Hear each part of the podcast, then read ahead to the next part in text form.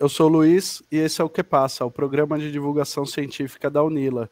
O programa que busca discutir os principais assuntos sob a luz da ciência. Hoje eu estou aqui com meus amigos Roberta e Ramon para conversar sobre crise hídrica e no programa de hoje a gente tem o professor Diego Moraes Flores. Professor, se apresenta para a gente, por favor. Boa tarde, meu nome é Diego Flores, sou geógrafo, professor no curso de licenciatura e bacharelado aqui da Unila, Faz Iguaçu. Professor, a gente tem ouvido falar sobre crise hídrica há alguns anos. É possível a gente identificar quando esse fenômeno começa a se tornar preocupante no país? É, bom, você tem dois períodos mais recentes, né? Um que vai de 2013 a 2015, mais ou menos, é, relacionado uh, ao final do El Ninho, e o mais recente, que começou em meados de 2019, onde tem um gatilho aí, digamos, natural, que seria o Laninha, né? Um, uma diminuição das temperaturas anômalas, de uma forma anômala, né, diferente é, das águas do Pacífico e que em cadeia acaba influenciando todo o sistema climático. Mas isso é, não é um único fator, né? Você tem também aliado a isso o desmatamento generalizado das florestas, também impactam essa, essa essa escassez hídrica, né, essa crise hídrica, e também a degradação das bacias hidrográficas, né? Então, a utilização das águas superficiais e também de subsuperfície, somadas a um fenômeno natural, acabam é, nos trazendo essa crise hídrica mais atual. O que, que é mais prejudicial à crise hídrica? Um banho de 15 minutos ou a agropecuária industrial? Olha, de fato, a agropecuária industrial ela consome bastante água, né? Em torno de 70% é, da água utilizada por nós é, é utilizada nas atividades agro, agropecuárias. É, o seu banho também de 15 minutos interfere bastante, porque não deixa de entrar nesse é, mau gerenciamento que eu comentei anteriormente. É, o que a gente precisa aí pensar são formas de conciliar a atividade agropecuária industrial né? E também pensar em como a gente economizar água em casa, porque de fato o seu banho de 15 minutos vai impactar a sua conta de luz. É, você tá, explicou ali para a gente, é, Diego, um pouquinho das, da, dos fatores né, que impactam nessa crise hídrica. A gente tem lido que essa atual né, é, crise hídrica que o Brasil está passando pode ser considerada uma das piores da história. É, que tipo de projeções a gente pode fazer né, para os próprios cenários. Né? A gente está vendo que as chuvas agora começam a voltar. Né? Eu vejo recentemente, esse mês e mês passado, começam a ter um, um percentual de chuva um pouco melhor. Mas é, que tipo de ações a gente precisa é, começar a estabelecer para mudar esse cenário, né? Porque ano após ano a gente vê esse fenômeno ficando cada vez mais forte, né? E uhum. o que a gente precisa fazer para tentar é, barrar ou, ou, ou frear um pouco o aceleramento desse fenômeno? Bom, você tem muitos fatores que podem ser realizados, né, para tentar conter. Porque primeiro você tem um fator natural que é, gera, digamos, uma, uma disfunção no sistema climático, mas que é, não levaria à escassez hídrica ou à crise hídrica que nós estamos comentando. Eu costumo falar que a gente precisa se informar bastante em relação a esse tema, então buscar informações não só na mídia tradicional, mas na mídia é, alternativa e também fontes é, científicas, porque é, esses fatores eles se entrelaçam.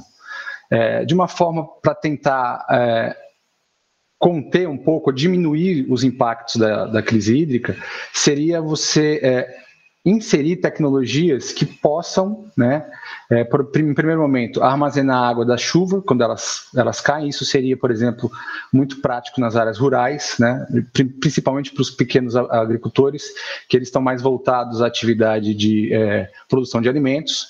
Na área urbana, por exemplo, a gente poderia aproveitar a água das chuvas né, e tratar os efluentes, principalmente de, das indústrias, né, ou de empresas maiores de grande porte, porque a água da, eh, de reuso ela pode ser utilizada nos banheiros, não propriamente para banho, né, mas para uso de descarga, é, você fazer irrigação de plantas.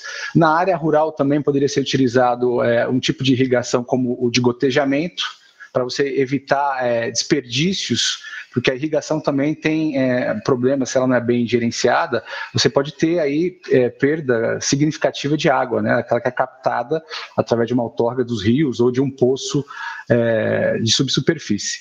É, criar planos de manutenção das áreas de preservação permanente, seguindo a legislação, porque você precisa das áreas de mananciais, que são áreas de recarga d'água.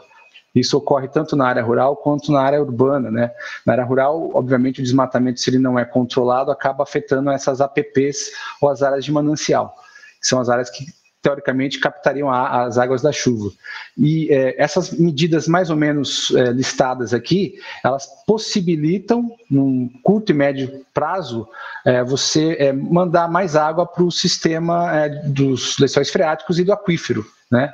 E proporcionar aí, quem sabe, nossas atividades do dia a dia de uma forma um pouco mais tranquila. Professor, a gente tem ouvido falar muito do, da questão dos desmatamentos na Amazônia. É, como que esses desmatamentos influenciam o clima no restante do continente sul-americano? É, Para explicar isso, a gente precisa entender como que é o sistema de circulação atmosférico, é, principalmente aqui no nosso continente e focando um pouco mais no Brasil. É, os ventos úmidos que entram do Oceano Atlântico, eles se conectam à, à, à umidade da Amazônia, né? em estações do ano específicas, como primavera e verão, boa parte dessa umidade ela segue em direção aos Andes, precipita na forma de neve ou chuva nas cabeceiras dos grandes rios, por exemplo, Amazonas, e parte dessa umidade que não precipita lá vem em direção à região sul, né, ou região sul do nosso continente e região sudeste e sul do nosso país.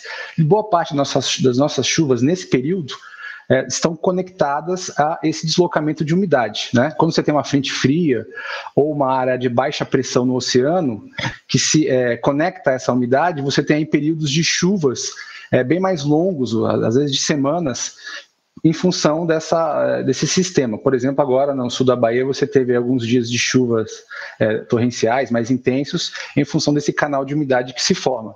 E aí você consegue abastecer os mananciais, né? novamente em função desse sistema. O desmatamento, quando você retira a floresta, no caso da floresta amazônica, em excesso, você não está possibilitando o retorno dessa umidade através da evapotranspiração né, para o sistema e deixa de alimentar o sistema em grandes proporções. Né? Boa parte da umidade da Amazônia é dela própria, não só da conexão da, da, dessa umidade que vem do Oceano Atlântico. Então você bagunça, digamos assim, todo o, o, sistema climático em estações do ano que são chave, inclusive, para o nosso setor agropecuário, né, que também depende muito dessas chuvas aí. Professor, como que a falta de água ela pode refletir em outros serviços, como por exemplo o fornecimento da energia elétrica? Bom, primeiro é, vai impactar diretamente no preço da tarifa que é cobrada de nós todos, né? É, então a gente tem as bandeiras aí amarela, vermelha, e elas mudam em, em função dessa dificuldade de geração de energia atrelada ao nível dos reservatórios. Então, esse é o primeiro impacto. O segundo impacto que eu vejo assim mais direto é a produção de alimentos. Né? Quando você, a produção de alimentos, como eu disse anteriormente, ela está mais atrelada aos pequenos produtores rurais e eles têm menos recursos né, para arcar com primeiro a escassez hídrica, né, e depois o, o que for necessário para geração de energia na produção interna deles. Então, os alimentos aumentam, aumenta o preço dos alimentos nos supermercados e todo mundo vai sentir isso no bolso é, de forma um pouco mais direta, né? Além desse, desse dos impactos que você disse, né, na, nos alimentos e na, e na conta de luz, tem algum outro tipo de impacto econômico que pode ser causado com esse agravamento da crise hídrica, professor? O abastecimento também de água pode ser é, impactado, né? Então, a gente depende também, de, dependendo da região, alguns reservatórios vão ficar mais baixos e você pode ter racionamento de água em horários específicos. Eu vejo, vejo, vejo muito isso em, nas regiões metropolitanas, né? Curitiba, São Paulo, é, às, às vezes em regiões do interior. Então, o racionamento de água começa a ser algo comum, né? Na casa das pessoas aí em função dessa escassez hídrica, dessa crise hídrica e escassez hídrica que nós vivenciamos. Legal, Diego. Você falou da questão de Curitiba, né? Eu trazer eh, mais esse cenário para o nosso contexto. A gente vê que os impactos dessa crise elas são diferentes em cada região.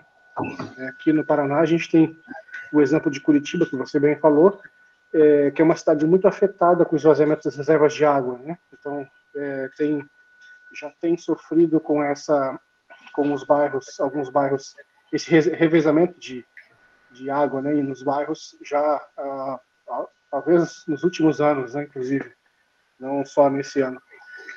Mas e aqui em Foz do Iguaçu? Aqui em Foz a gente tem a, a, a, a sensação de que nós não estamos sendo afetados por essa, por essa crise hídrica, né? Salvo algumas é, raras situações de talvez é, a pressão mais baixa da água, algumas, algum dia ou outro sem, sem água, mas a gente tá, tem essa sensação de que não, não, não estamos afetados, né? Até pela cidade das águas, né? Nós temos dois rios aqui na cidade, mas existe a possibilidade de sofrermos consequências é, com essa crise hídrica, com essa crise hídrica? Olha, isso depende de como o sistema vai ser gerenciado daqui para frente, né? É, por hora, pelo que eu tenho pesquisado, a gente não não precisa se preocupar tanto, né? Claro, precisa se preocupar em função que começa a faltar água nas cabeceiras, né? Como na região metropolitana de Curitiba, em algum momento isso pode chegar aqui também. É, me parece que o, o sistema que foi é, a gestão teve um cuidado a partir do momento que viu que havia problemas nas cabeceiras, né, na região metropolitana. É, eu fiz uma pesquisa rápida, vi que aqui tem 17 centros de reservação de água, principalmente aqui na região, na cidade de Foz do Iguaçu tem uma capacidade mais ou menos de 40 mil, é, milhões de litros. Então, acho que controlando bem esse, essa reservação, é, foi o que você falou. Talvez aconteça de pressão ou uma adutora ou outra possa é, ser danificada em função de chuvas intensas. Se eu não me engano, alguns meses atrás, algumas chuvas afetaram alguns bairros em função de quedas de árvores, quedas de, de postes, que acabaram afetando o abastecimento. Salvo isso, né, me parece que a gente não vou falar tranquilo, né, mas em relação a outras regiões, estamos um pouco mais tranquilos, né? Mas, claro, pensando que você é, possa contribuir aí também para é, não desperdiçando água de forma desnecessária, né? Professor, algumas previsões mais alarmistas, né, dizem que com, a, com o aumento das crises hídricas, né, a nível mundial, a água tende a se tornar um, uma commodity no nível do petróleo. O quão dessa afirmação é verdade, o quão dessa afirmação é especulação de teorias da conspiração? Eu acho que isso já é real, né? Você já tem as empresas buscando áreas de captação de água, buscando outorgas, né, de captação. É, eu acho que a água sim tem essa esse, esse paralelo com o petróleo, porque é fundamental em qualquer atividade que nós exercemos, seja ela industrial, agropecuária ou do uso doméstico, né? Então, eu acho que não tem nada de, de é, muito fantasioso, não. É, um, é, algo que a gente tem que se preocupar, saber gerenciar corretamente, pressionar aí nossos gestores para que é, faça os procedimentos corretos né, em relação ao, à distribuição, armazenamento, reuso da água, porque realmente é, o sistema, nosso sistema vai ficar cada vez mais em cima das reservas de água que estão disponíveis ainda no planeta. Professor, para a gente encerrar, o senhor possui alguma informação sobre os demais países latino-americanos é, se estão sofrendo também com as mudanças climáticas? Olha, segundo a Organização Meteorológica Mundial, pegando dados de 2020, né? Só ali na, na, América Central, por exemplo, teve uma variação de um pouco mais de um grau, né? Em países do Caribe, se não me engano, México, e alguns países da América Central.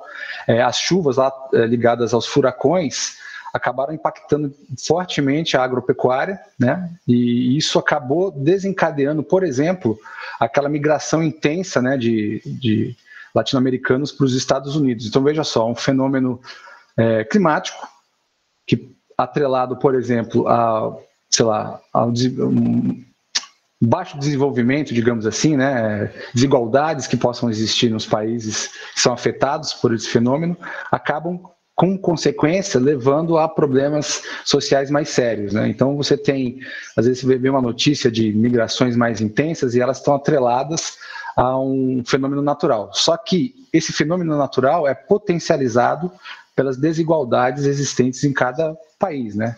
O nosso também não está muito distante disso. Então, é, por exemplo, na Amazônia, se não me engano, as pesquisas mais recentes indicam aí que podemos chegar a um aumento até de 2 graus, 2 graus e meio, em função do desmatamento, e isso vai afetar aí, vai, é, vai proporcionar secas mais intensas na região, né? Principalmente na região mais ao sul é, da floresta.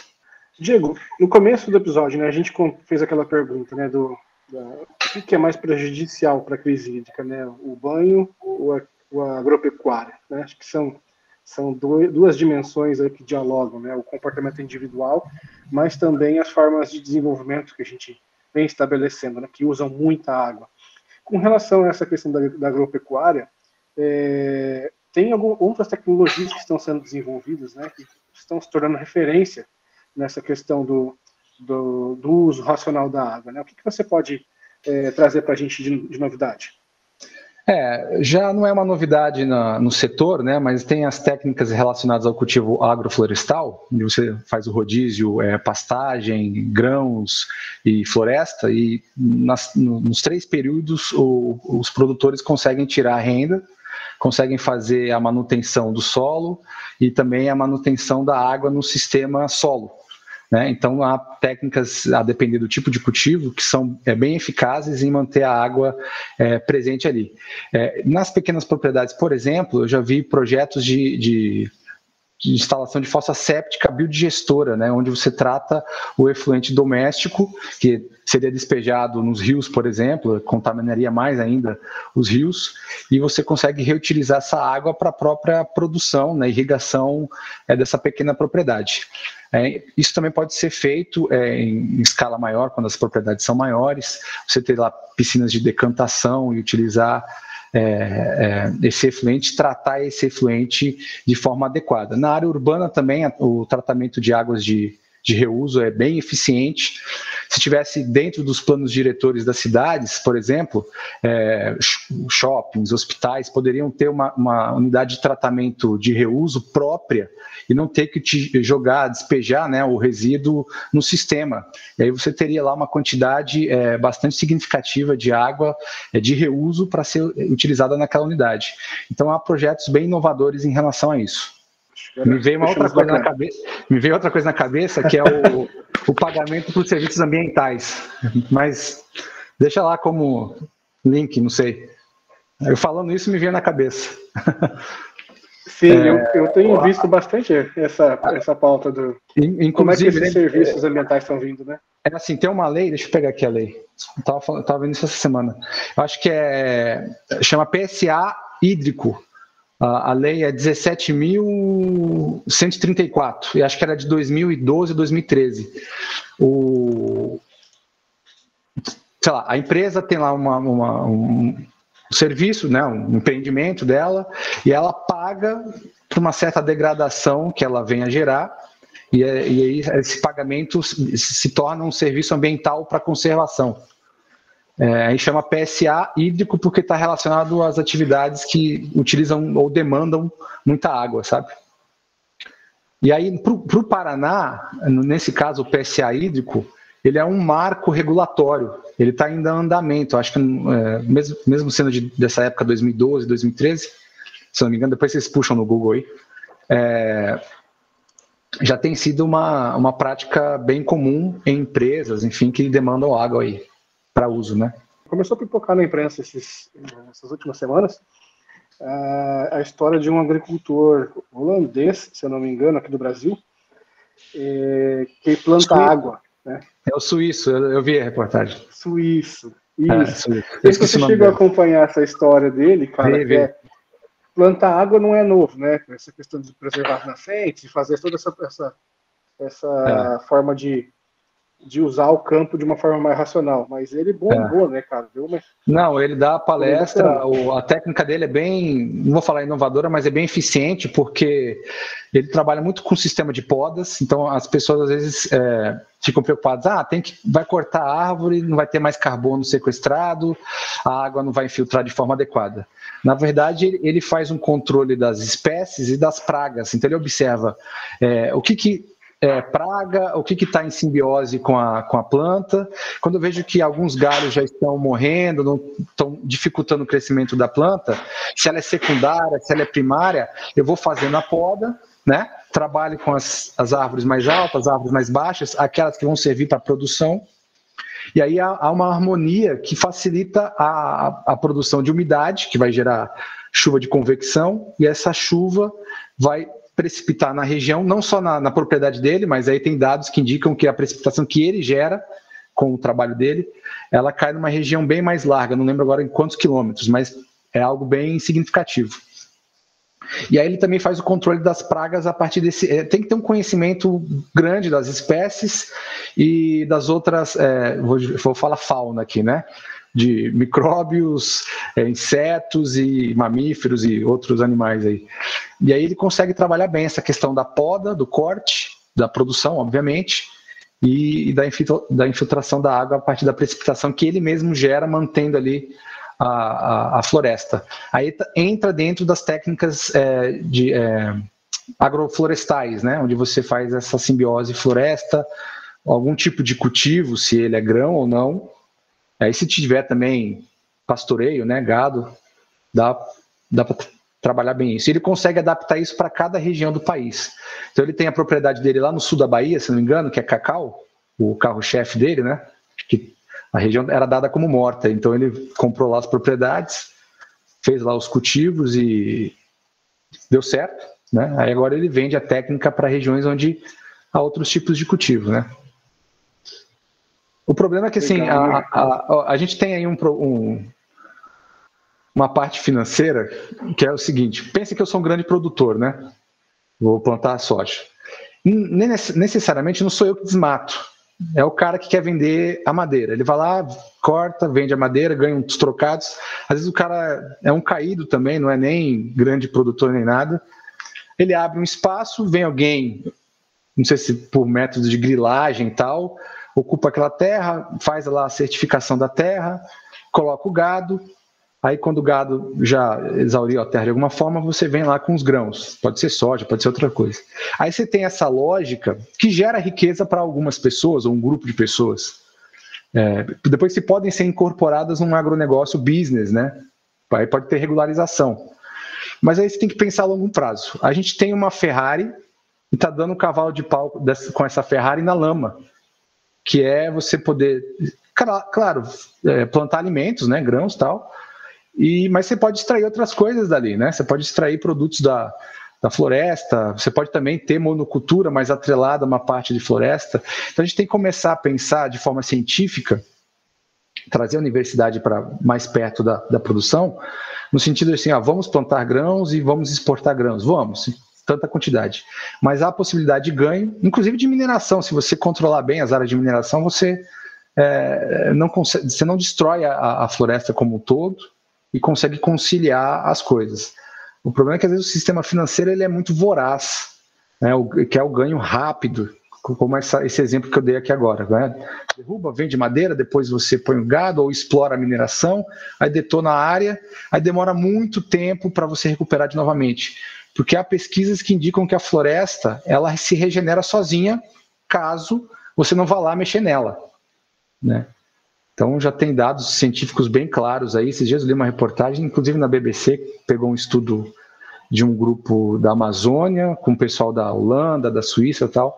Eles viram, ah, fizeram lotes assim, viram que a floresta se regenera, todas elas, de uma forma natural, relativamente rápida, quando você não vai lá mexer nela e enfim, então eu acho que se organizar bem politicamente, de forma conversar com o pessoal do sistema financeiro aí que ganha muito dinheiro, a turma que vai lá na, na ânsia por procurar ouro, assim, vender a madeira rápido, é, controlar bem isso, né? Os órgãos oficiais, a gente não vai ficar dando um cavalo de pau com a Ferrari na lama, porque a gente tem uma Ferrari está desperdiçando.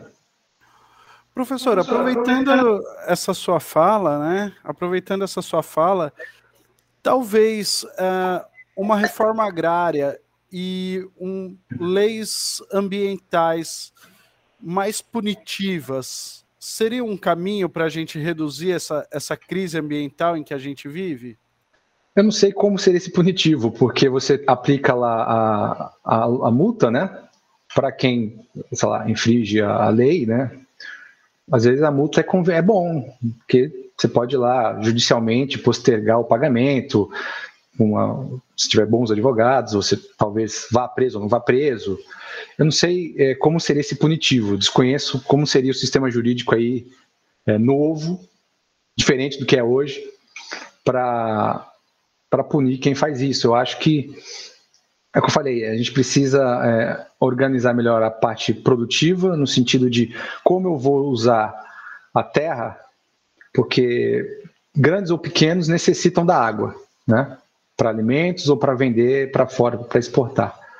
E, então vai chegar um momento que a gente vai se aproximar a uma realidade que tem, por exemplo, nos Estados Unidos, onde o, o cara exauriu a terra ali, né? Tirou do subsolo, tirou da, da área superficial, dos rios, e agora tem que injetar água no sistema aquífero, porque não tem mais nem no aquífero. Então tem que ir a quilômetros de distância buscar em outro aquífero ou em rios mais distantes. É um custo elevadíssimo. Então tem essa realidade lá na Califórnia, por exemplo.